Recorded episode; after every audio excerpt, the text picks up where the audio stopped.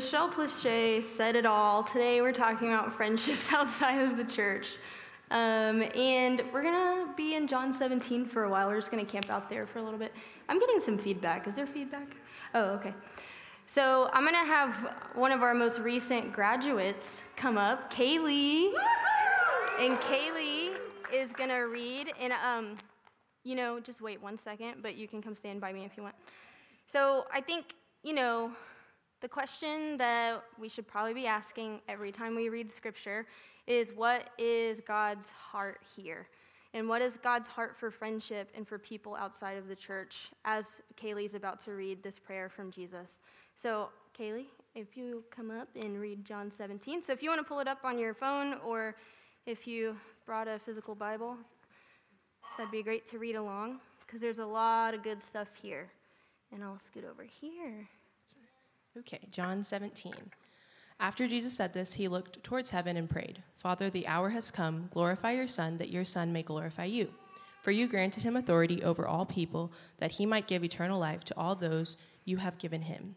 Now this is eternal life, that they know you, the only true God, and Jesus Christ, whom you have sent. I have brought you glory on earth by finishing your work you gave me to do. And now, Father, glorify me in your presence with the glory I had with you before the world began. I have revealed you to those whom you gave me out to the world.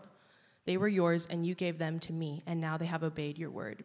Now they know that everything you have given me comes from you. For I gave them the words you gave me, and they accepted them.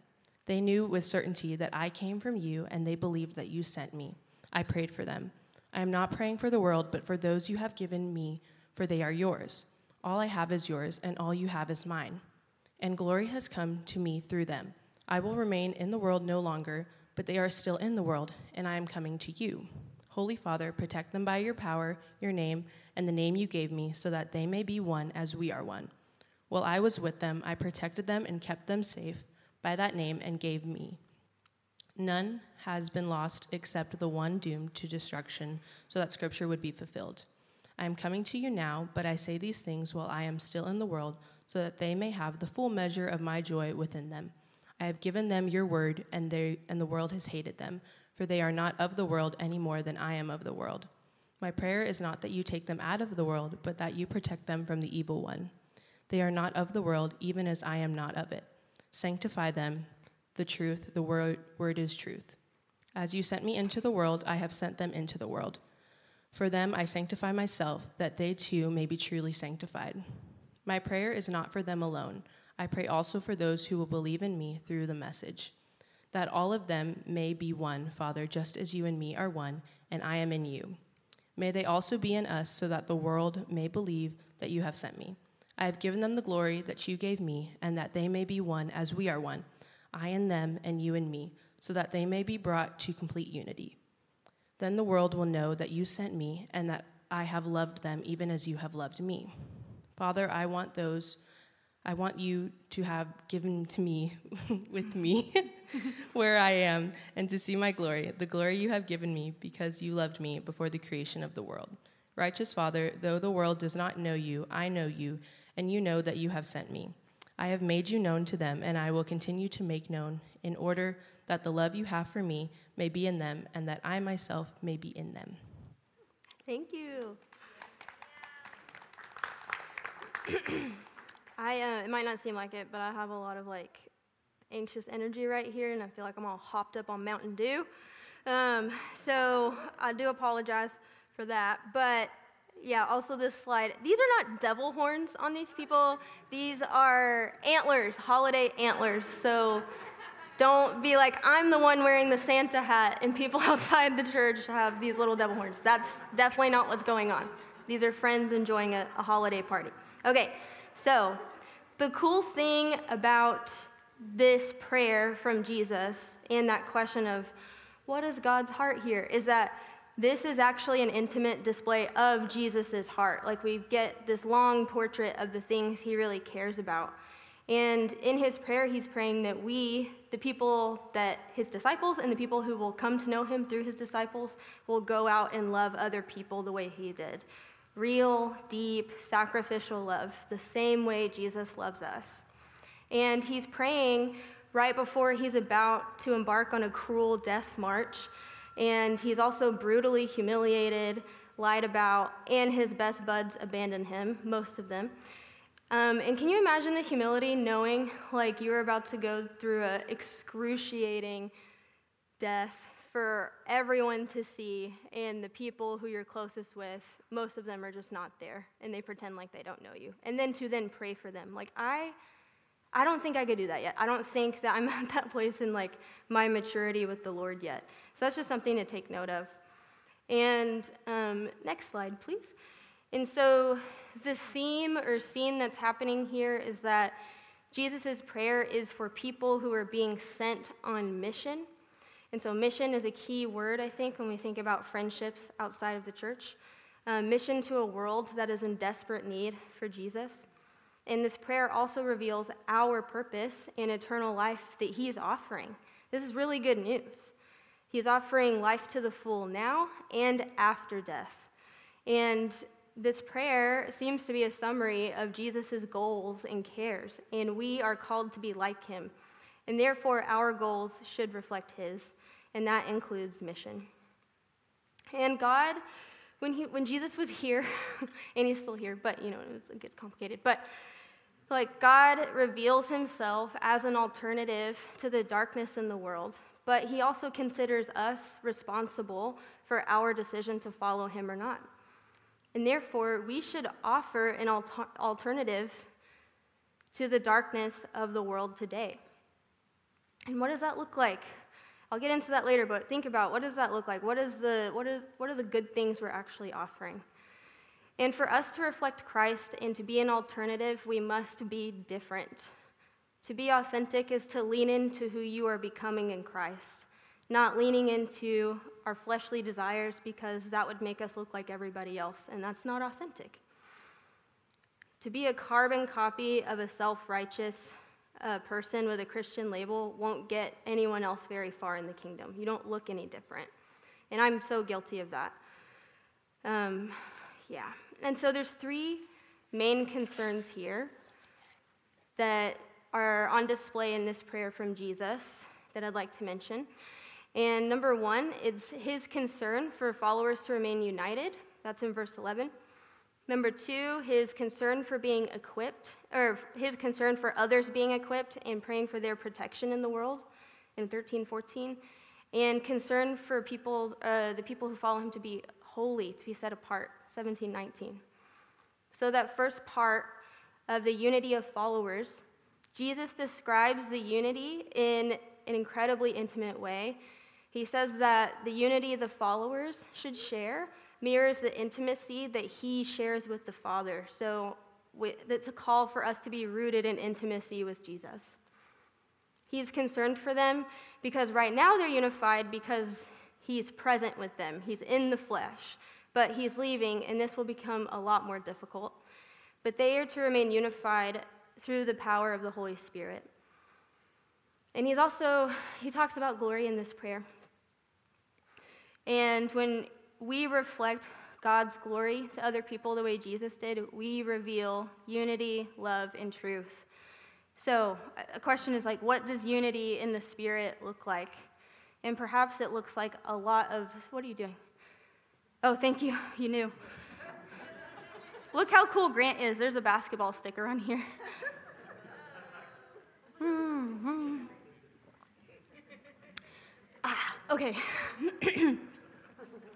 Shouldn't have drank all that Mountain Dew at breakfast.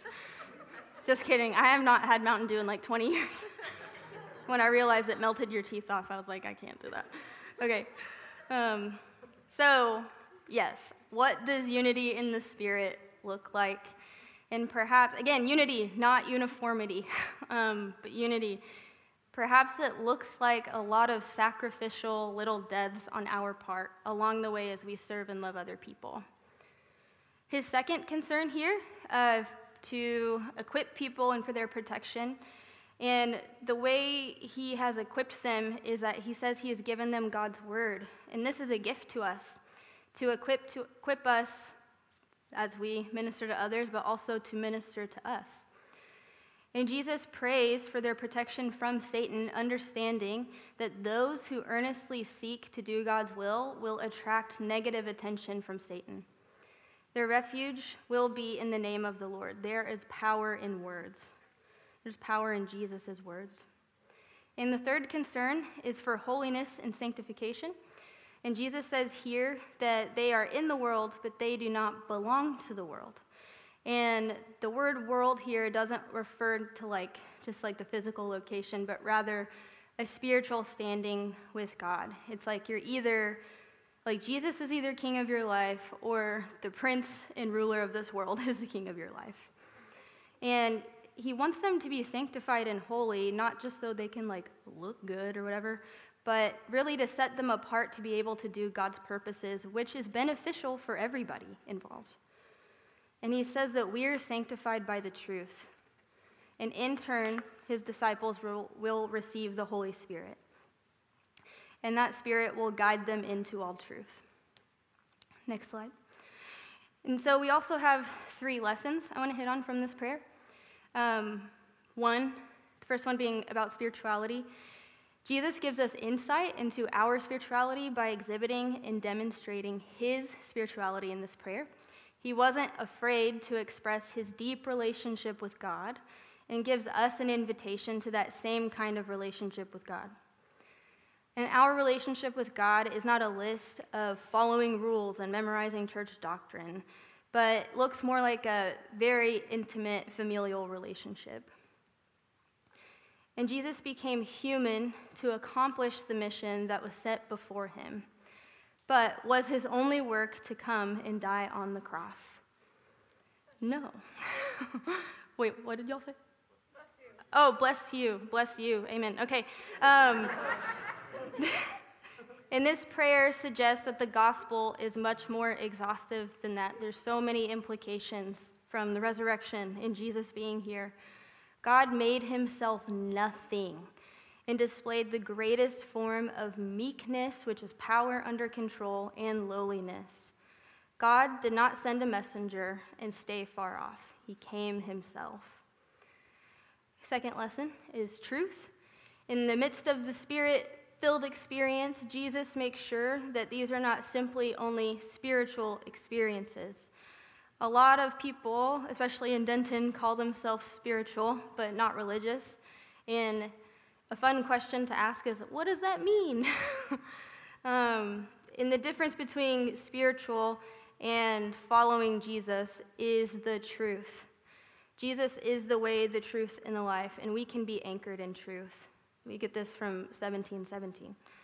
There's a, um, a lot of comforting truths found in Jesus and a lot of uncomfortable truths found in Jesus. And he calls for us to remain in him for the truth. And so I know this is like a no brainer, but the opposite of truth is lies. And I just want to remind us who is the father of lies Satan. And out of Jesus' love for others, we invite others to know Christ and share with him in the truth that is rooted in compassion for his people. And Jesus is saying that the people of the church are to be truth seekers. We are to be people who are looking for truth in any and all situations. Um, and we've also got to be humble. Like, we've got to be really humble and know we don't have everything figured out, regardless of where your convictions are. We have to have an open mind. And Jesus was full of grace and truth. I feel like it's really hard to get both of those right at the same time. But I think that's one of the ways we can look different.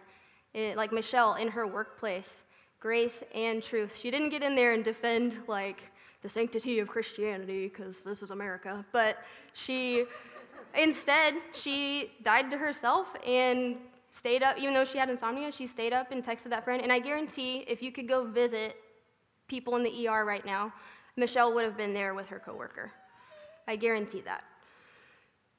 So, um, Jesus was full of grace and truth, and love rejoices with the truth. And the third thing is mission. And so the, this idea isn't explicitly stated in this prayer as it is in the Great Commission in Matthew, where Jesus commands his followers to go and make disciples of all nations. But this prayer assumes that we will go and make disciples. And so Jesus is praying for the disciples' disciples.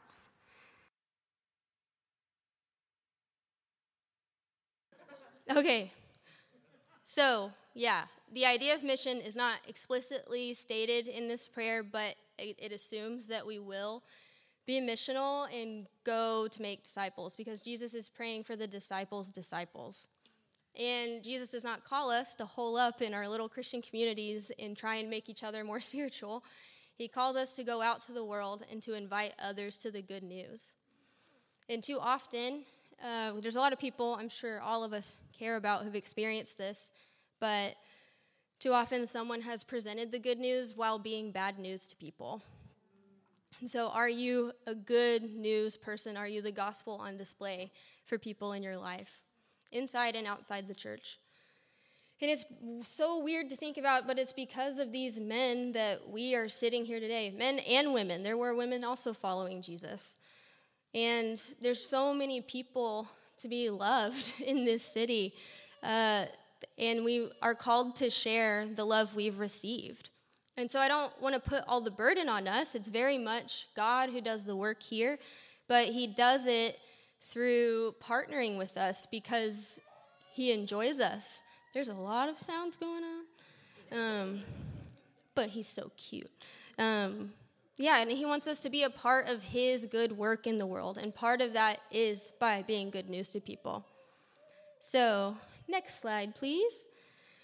So, that question I asked earlier what can we offer? I think a lot of people outside of the church are honestly pretty content. So, we can't act like, I don't know, that we can offer them the things the culture can offer them. But we, we can offer them these, these things. I was listening to Mark Sayers, who's an Australian pastor, and these were the things he was talking about. Um, and so the first thing we can offer is joy. Biblical joy is different from the fleeting dopamine we call happiness. And it's cultivated and countered in our regular one on one time intimacy with Jesus. It can be present in the midst of deep suffering, and is an accurate account of the extravagant love the Father has given us over time. It's rooted in a deep gratitude, and it can't be bought, manufactured, or consumed. But is this not how we often try to experience joy, or those outside of Christ experience joy? By having a greed of experiences, things that produce that dopamine rush that ultimately disappears. Um, the second thing we can offer is faith. Faith is different to the fear of external circumstances. Fear gives us uh, an off ramp from faith, and often what we fear is a lack of control over our futures. Sometimes it feels like I will never learn this lesson. In other times, I've experienced profound peace not knowing what was going to happen. And to be different, we must give up the idolatry of an earthly future. And in faith, give control over to God. In faith and peace that can transcend circumstances. We can enact in that. And I think that's different. One of my friends, who, I mean, we've been friends since like the sixth grade, and she like hates Christianity, but she loves me, so it's like really weird. But um, she's like a very staunch atheist. She lives in Portland, Oregon. And she's just surrounded by people who are like her, uh, who think and talk like her a lot. But we'll talk on the phone, and she's like, You're the only one that ever asks me about myself and how I'm doing. And every time she comes back to town, I'm the first person that she texts. I'm pretty sure I'm the only Christian person in her life. And God has been faithful with us, and I haven't given up on that friendship, even though there are times when it's like, maybe this would be easier if we weren't. But I really have a deep uh, love for her, and I, I pray for her that she will know Jesus. Oh, my mouth is so dry. Okay. The third thing is hope and hope is different to despair and nihilism.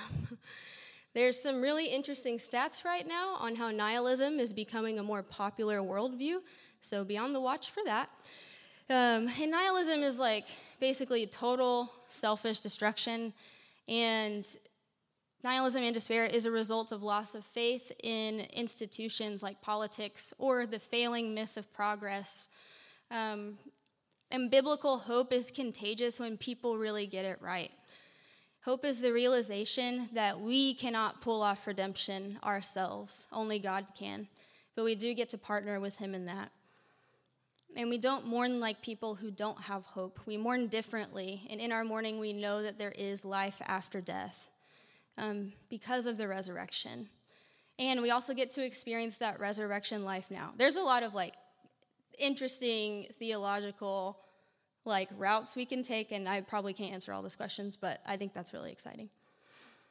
The fourth thing is innovation, and that's different than clinging to how things used to be. Uh, COVID has given us a lot of weird limitations, but limitations provide steps for creativity. If we as a church get this right, perhaps the world can be blessed by our examples and creativity. And there's an opportunity to learn from the world's innovation. There's also an opportunity for us to learn from the world's innovation. Don't hear me say, like, the church is the only one getting this right. But as a church, collectively, because we're organized, we can make a big impact in that way. You know, instead of dying a slow Zoom death of boredom. So, yeah, I think, yeah, I think of like the the lambs when the pre-vaccination days they uh, invited our small group over to carve pumpkins in their driveway. There's a lot of things like that. Um, and I think people have been really innovative. Also, we can be people who don't cancel on other people. There's so many memes about, like me, when someone cancels, like, and you're still in your bed, and you're like, yeah, I get it, but like, what if we were people who were dependable? I think that's weirdly innovative nowadays. Um, the fifth thing is holiness, which we already hit on a little bit, but to be set apart and distinctive. And there's so many ways to be set apart, but I think one particular area I want to comment on is emotional toxicity. And emotional toxicity is a threat to holiness. It takes on a lot of forms, but it can look like a codependent lashing out whenever people don't meet what we identify as needs when really they're just wants. It can create temptations in us to be people pleasers or people haters. Both are not good or helpful. And it can range from blaming the church for not doing enough and being the church's biggest critic while actually not having skin in the game, or to one on one expecting others to bend over backwards for you to make up for an emotional deficit.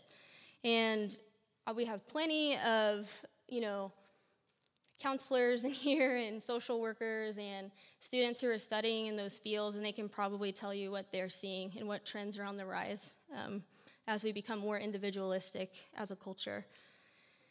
But a way that we can be set apart from that is to be humble and steadfast and stable truth tellers and truth seekers and someone who dwells in the truth, someone who can withstand the emotional blows from others, knowing full well what people need at the end of the day is not you, but for you to show them Jesus. And now I'm going to tell some stories about people in our church, and oh, you can barely see that. And there's pictures. I, you know, sorry I took all of these from your Facebook, but. And I didn't have room for, for all the stories that I'll tell, but water break.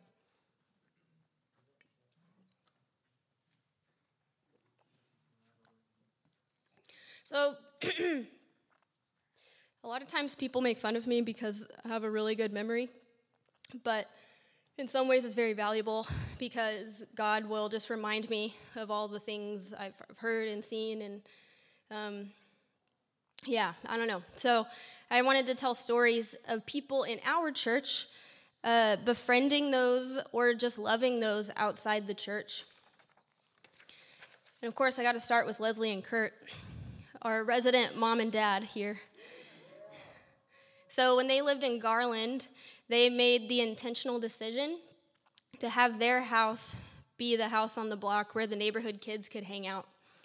They had an open door, an open fridge, an open computer as well. You know, when back in the 90s or 2000s, it's like we all had that one computer in the kitchen. No, none of us had like an office in our house. Um, they would also host cookouts in their backyard for their neighbors. They adopted a son when he was a, a teenager named Eddie Barajas. Some of y'all know him. And they have had two international sons since then that have lived with them Pierre, Kojo, and our own Quincy. And which Pierre and Quincy were already inside the church, but I just thought that was worth noting. Um, and there is a funny story about the computer, but I won't share it here. I'll tell you guys later. So, yeah, they had an open fridge, an open table, an open door. And I just think, I don't know, just to be a place of security for people who might not have had that is really special. Um, Brad, uh, one of the weirdest people I know, but also one of the most generous people I know. And over the years, he has consistently had an entrepreneurial heart towards the impoverished and low income brothers and sisters in this area. We can see that through the Metro Auto Ministry. Uh, one time when I was in college, an opportunity to, to serve came up, and he, Chelsea, Sierra Graves, maybe Hannah Mason, and I went to help him paint a little girl's uh, bedroom to bless her mom, who was a single mom. And it was magenta, and I think Brad ended up painting most of it as we like played with her daughters. um, but also during the pandemic, Brad hired a lot of out of work bartenders so they could have a wage. And I just like listen to that again. Like a pastor here hired bartenders. Like Brad was looking out for the local community. Like I think that's really neat. Claudia and Ricardo, really some of the most hospitable and generous people I've ever met. Their neighbor kid invites himself over often to play Guitar Hero and to play with their dog. they also befriended a couple next door to them before that couple moved away. Um, I've known Claudia for a while, and she has also been on the receiving end of some real hurt and rejection from a couple of friends who uh, basically they left Jesus and left her at the same time. And I know how much how painful that was because Claudia cares so deeply. And I know, and she desires reconciliation. So I know if those people had an interest in coming back, like Claudia would receive them with open arms. Um, and I think that's really special. Oh man, Adam Chabanu. There's two pictures of Ricardo up here. One with Adam. Um, yeah, Adam Chabanu. Adam, I asked him if this was okay to share this, but uh, Adam never got to meet his dad because his dad was killed by a drug dealer when he was an infant. And when Adam was 20 years old, I think, maybe 19, he drove down to Huntsville to meet the man that killed his father and forgave him face to face and offered grace and compassion. And that guy was like, You got to tell me more about this Jesus guy, you know? Um, and I think since then, Adam has reached out to him, but he hasn't heard from him. But I was like, Whoa, like that, that is, that is different. like, I don't know, that is so different to offer like that kind of grace and compassion to someone. Uh, Chelsea she, I think she has her race this morning, but you know, Chelsea talks a tough game, but she, and she is tough, but she cares a lot about redemption and reconciliation with some of the hardest groups of people that she meets through her job in her personal life. Uh, when she was a social worker with CIS, she would talk about her kids from Myanmar, the Chin population, and they would, they, a lot of them came to Lewisville as refugees and she would go to their soccer games and cheer them on and pray for them.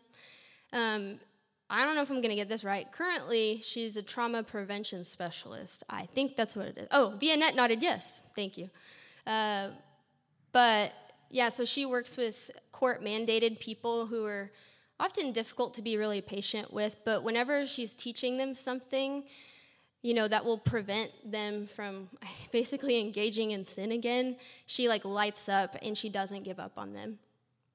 Uh, Thea. Thea works for an immigrant refugee from Iran who is a chef, and as part of her refugee status, she has to retain her job and income. And this woman was in danger of losing that not that long ago eh, because business was down. So Thea reached out to our church and our college ministry, and I think it's going well, right, Clarissa? And many of her customers are our college students and our church, all because Thea was faithful just by asking. And often we'll hear this woman like just be so thankful to our community, usually through her Instagram posts that I've seen. Um, but I think that's really neat. Uh, Vianet, like Chelsea, has also a difficult calling and works with low income students in, a, in the school system.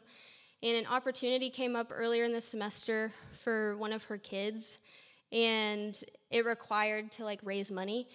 And the students from Denton Focus raised over like a thousand dollars to bless this kid. And he and his mom were just so thankful and like sweet. And it was going to a relative in Mexico who was in need of some pretty serious surgery.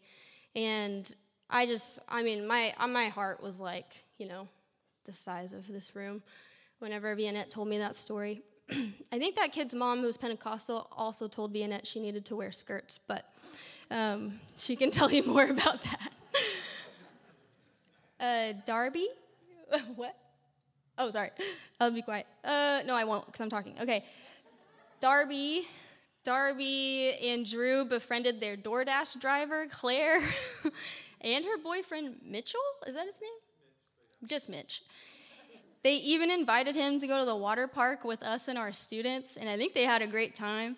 And they also went on a trip with them not that long ago, and they, they look for ways to bless them the way their other friends don't bless them.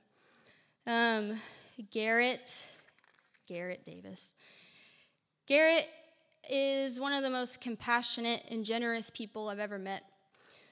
Not only to those in the church, but definitely those outside of it too. Uh, next door to him and his family, for, they've lived in their house for a while, and right next to them has always been like an older gay couple who had been there for a long time. And so during the pandemic, one day an ambulance came by and took a husband away, and that husband didn't come back. And the husband that died was the husband that did a lot of the outdoor chores.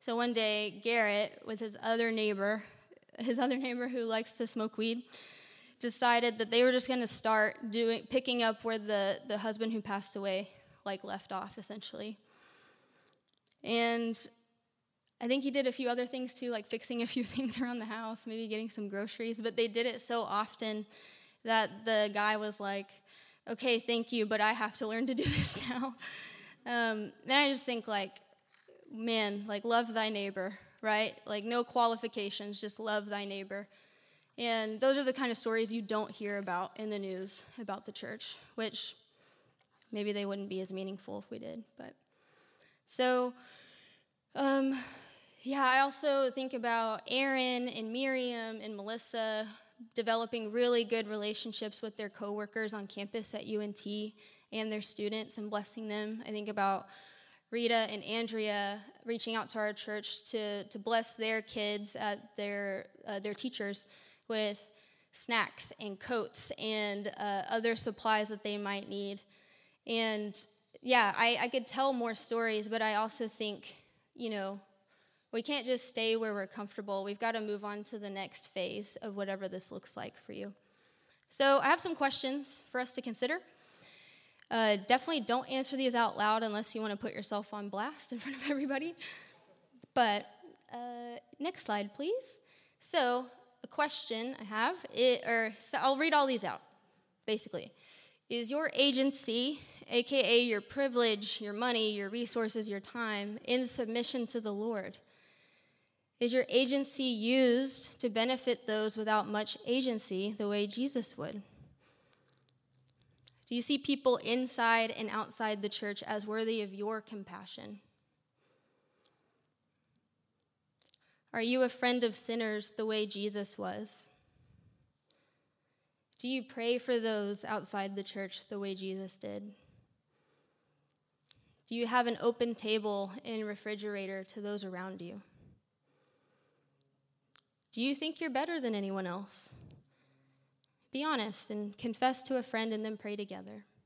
It's really easy to write off groups of people who offend us. I'm guilty of that big time. Are there people the Lord is calling you to love, befriend, and disciple? Are you hesitant? Why? Do you believe that Jesus offers compassion to you? And what would it take for you to be convinced of that? Ask the Lord to show you. So, As we befriend those outside of the church, we need to have an air of caution surrounding our own temptations. It's not the people outside of the church's fault, like if we give in to sin, okay? But sometimes, as we're trying to evangelize to the culture, the culture evangelizes us. Um, I can think of examples around basically drinking and dating are probably two big ones. Could I see Jesus, you know, taking shots of fireball at Public House, like on Fry Street on Thursday night? No. But could I see him maybe hanging out in the backyard around a fire pit, you know, while people are having one drink discussing life? Yeah, I could see that. And so maybe a next devotional with the Lord, you could ask the Lord, in what ways have I been evangelized to by the culture? In what ways have I accepted the quote unquote good news of the culture? And what is the fruit of that? So all of us have the have a next phase of maturing in friendship that Jesus is inviting us into. And none of this is at all to condemn anybody, but to uh, empower and equip and to do this together, to be on mission together. There is joy on the other side of obedience, and love thy neighbor has no self preservation exclusions to it. Love thy neighbor, full stop. So I will pray for us. Um, God, thank you so much for just equipping our church over the years and that people have been faithful, especially with people in the workplace. Um, I pray that you would give each of us a vision of that next phase of, of friendship uh, inside and outside the church, and that you would make it clear to us. Amen. And then I don't know if I am I doing Q and A. Uh, okay, I'll do like five minutes of a Q and A, Q and R, because I don't know if I'll have the answers, you know, but I can respond.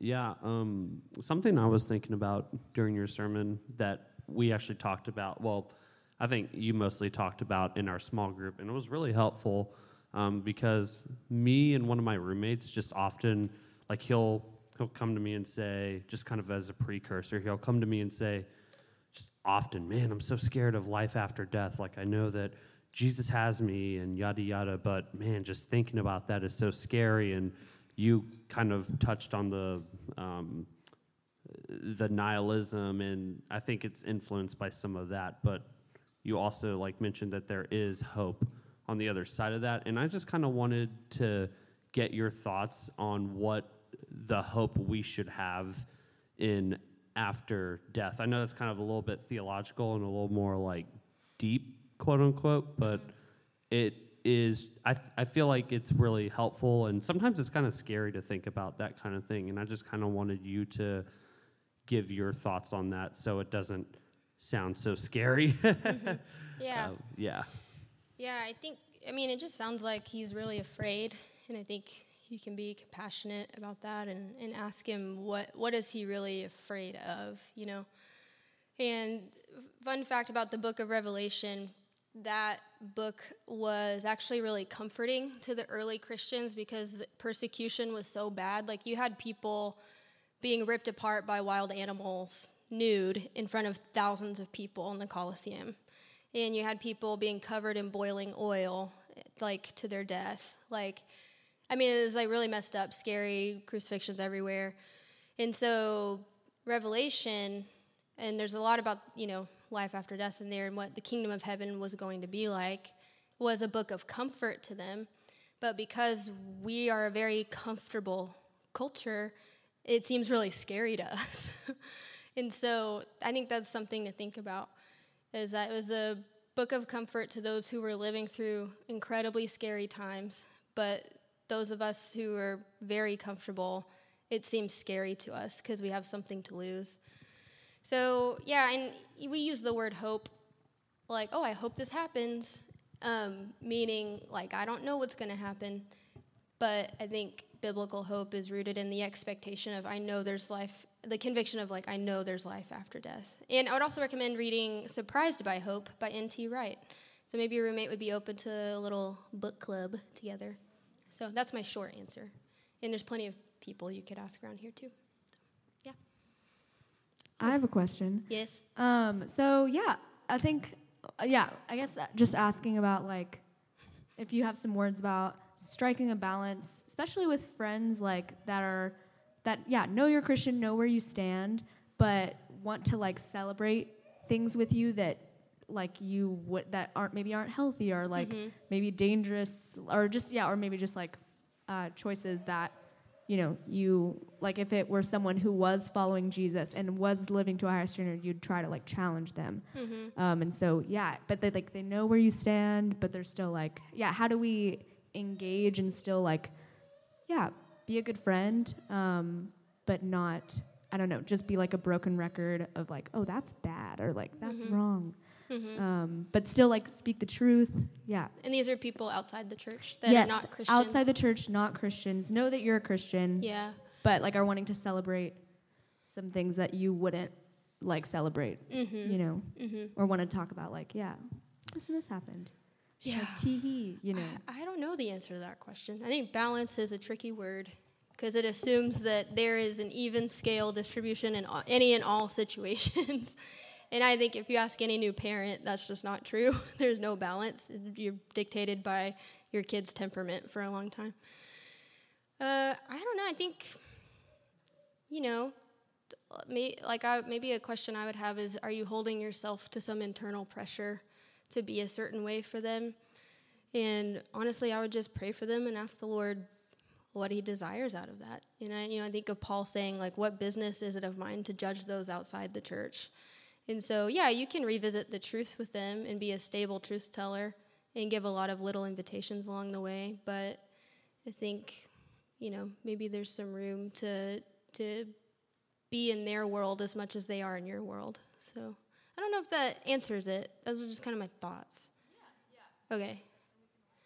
Cool. Hello, Clea. Hi. So this is kind of a follow-up question to that. So like what to what extent do we like participate in things like in the culture? Like you kind of mentioned like going to bars and stuff like that. That just Mhm. like popped up in my mind. So yeah, what like to what extent do we like participate in that to like meet people where they're at and to like reach people, but then also not to like be influenced by the culture? Yeah, that's a difficult one. Um, like, all of us, a lot of us probably have Christmas trees in our house, and that's definitely been co opted from the pagans in the first century. And you never hear people complaining about, well, I can't be here because there's a Christmas tree here or whatever. Um, but I, I think I, I think you kind of have to evaluate, especially okay, what are what are the idols of my city? And so Denton, I mean, I was a part of it, dude. I I walked past my old life on Fry Street all the time, and I'm sad knowing what goes on in there most of the time. And so, like again, maybe there's some pla- some things are like a little bit hard and fast rules to not participate in. Um, but maybe there are some different things that you can. Like I don't know, something. My most of my close friends in high school were like Latina, and so they would invite me over to their family celebrations. And you know, I mean, this isn't exclusive to Latin culture. Every culture likes to drink a little bit too much, and I mean, I wasn't gonna leave because people were drinking, but I learned a lot. I learned how to play loteria. I learned uh, what good tacos taste like. Um, I learned like really amazing hospitality and inclusion. Um, and also, you see, the example is Jesus. So he invited. He was friend of friend of sinners. I'm not saying that culture is sinners, but I'm. This is an example. Can only go so far. Um, I think Jesus was. He was inclusive, and he invited people to his table as well. So yeah, I, I can't really give a ton of answers to that. But also, good trees bear good fruit. That's from Jesus. So you kind of have to evaluate is this a good tree? Does it bear good fruit? And, you know, honestly, eh, are my temptations like too strong for this environment? Do you know yourself? Um, so that's helpful too, I think. Maybe one or two more.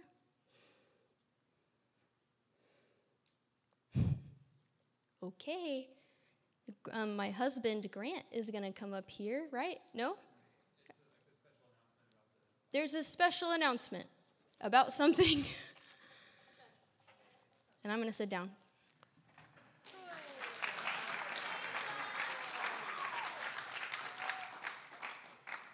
Hey. Good morning. I'm going to raise this microphone a little bit. No, I'm not. It's wrapped around. Okay. Um, I am going to give an announcement about the BIPOC team. So, a few months ago, we had a survey that was put out, a race and ethnicity survey. And we've been meeting for the last few months, kind of just discussing that and analyzing all the data from just what people put in their answers to the survey. And we came up with a list of resources for people to just look over. It's Christmas time, so there's less school and people are kind of less busy. Um, and some of the resources are shorter, like short articles, and some of them are longer, like podcast episodes or even books. So that will be posted on the Facebook page and in the newsletter, just links to all those things. And yeah, so we thought we would just put out a resource list for people to learn more. Um, I think that's all I had to say about that. Oh, yeah, so some of this ideas and stuff from these resources will be starting to be more included in our services, just if they're in worship or like a thought. So just just know that'll be happening in the next few months. Yes, Sean? No. Okay. Uh, so yeah, I have another announcement from Sean.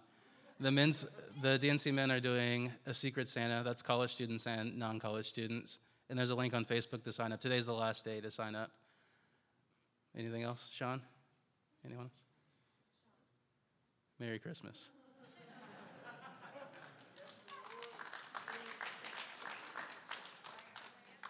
I've got some announcements for us. Um, so the first one is uh, next week is going to be like a special uh, Christmas service, and part of that is going to be bringing donations for our daily, our daily bread. It's kind of like the standard things you'd expect it to be for that kind of thing, like toiletries, clothing items, that type of stuff. So that'll be emailed out in the newsletter, so you don't need to like, pictures are great if you want to take one. But yeah, try to bring at least one item to donate to Our Daily Bread next week uh, for our Christmas service. Um, uh, the next one is also about the upcoming Christmas service. Uh, so, the people who are planning it, it's going to be like a worship service. And for the four days coming up to it, there's going to be uh, like verses to, to read and think about and kind of prepare our hearts and minds to come worship next week for our, the special Christmas service. Um, so, that will also be emailed out in the newsletter. Um, and then next thing is our holiday schedule. So we always have a little bit of a different schedule around the holidays. So the 19th, you know, a week from today, is going to be the Christmas service I've been talking about. And then the week after that, the 26th, we are not going to meet. So that week you can plan on um, attending church with your family or going to a friend's church or inviting people over for a little home gathering. And then January 2nd, the week after that, we'll resume meeting normally. So that's what our schedule is going to be the next couple weeks. Um, and now, everyone's favorite announcement the mission and values survey that, that we've been announcing. Um, it's been hard to get people to take it. We're up to 22 people, so that is definitely progress. Um, Brad said that uh, in order to like incentivize people to take it, he wanted to. Uh, we'll have like a sweepstakes, so everyone who takes it will pick a winner, and then that person can have endless car maintenance and repairs, new vehicles from Brad for the rest of their life. He, he was really excited about offering that. just kidding. Um, there might be a sweepstakes, maybe just for like a hard boiled egg or something. Um, but I, I think I didn't do this for weeks because it was like, okay, I'll get around to that. But then it's like just in that sweet spot of like, it doesn't really involve anyone else, so I'm not scheduling it. It's like enough work that I kind of don't want to, like, it's easy to put off, you know? So I think maybe what could fix it, maybe we can get like a bunch of people in this week if everyone that wants to do it just like puts a little reminder in their calendar to do it at a time, maybe later today, that's going to be good for you. It's not that hard. Um, but anyway, what it is though, if you uh, aren't familiar with the past announcements, um, it's just a short survey that uh, has to do with how you feel like we or you are doing as a church um, regarding like our mission and our values. And so the pastoral cohort is going to like analyze these results and uh, share about share about them going forward. And what they have to say will actually be really useful and make a lot of sense if we all take it, or if you know a lot of us do. So, yeah, stick that in your calendar. Um, this next uh, meeting is, or sorry, uh, announcement. There we go. Josh McGinty is going to give. It's about uh, the worship team. So. Yeah. We said it before, um, but worship team, we're kind of reorganizing, revamping everything for next year with worship team. So please go to dentonnorthchurch.com slash worship. Sign up for it, even if you have already been a part of worship team, helping out with stuff like the people today uh, that helped out. Make sure y'all have signed up for it. If you want to be a part of 2022 worship team, whether you're on stage or just some kind of helping out, if you want to help out in some way, we're still figuring stuff out. And so sign up for it if you have any kind of interest at all. Um, that is not for people who just want to lead worship. This is for people who can play an instrument, who can sing, who can. We're, we're you know we're flexible. We're trying to figure everything out. So if you have an interest in 2022 worship team, fill that out. There's a couple other questions that are tied to this uh, forum beyond just your information, like when we're going to have the meeting uh, to discuss everything and kind of schedule things out.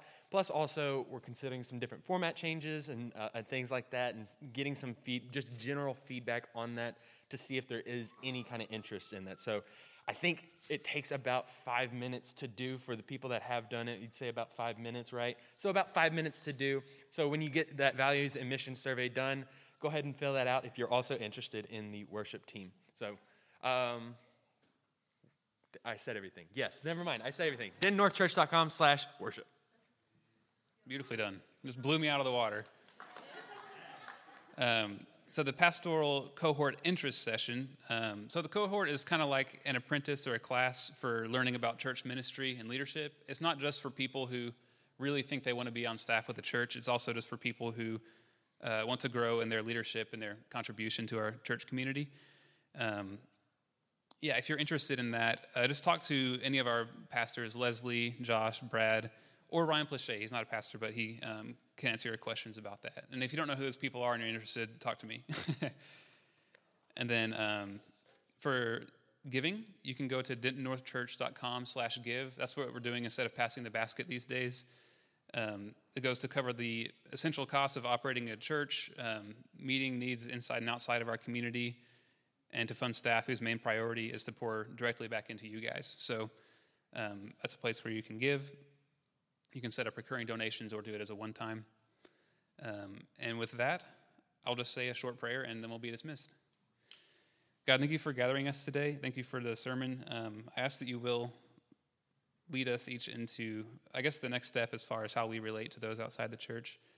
Um, that you'll help us to have like ideas and maybe creative new ways of approaching that kind of stuff. Um, yeah, we pray this in Jesus' name. Amen. All right, you are dismissed.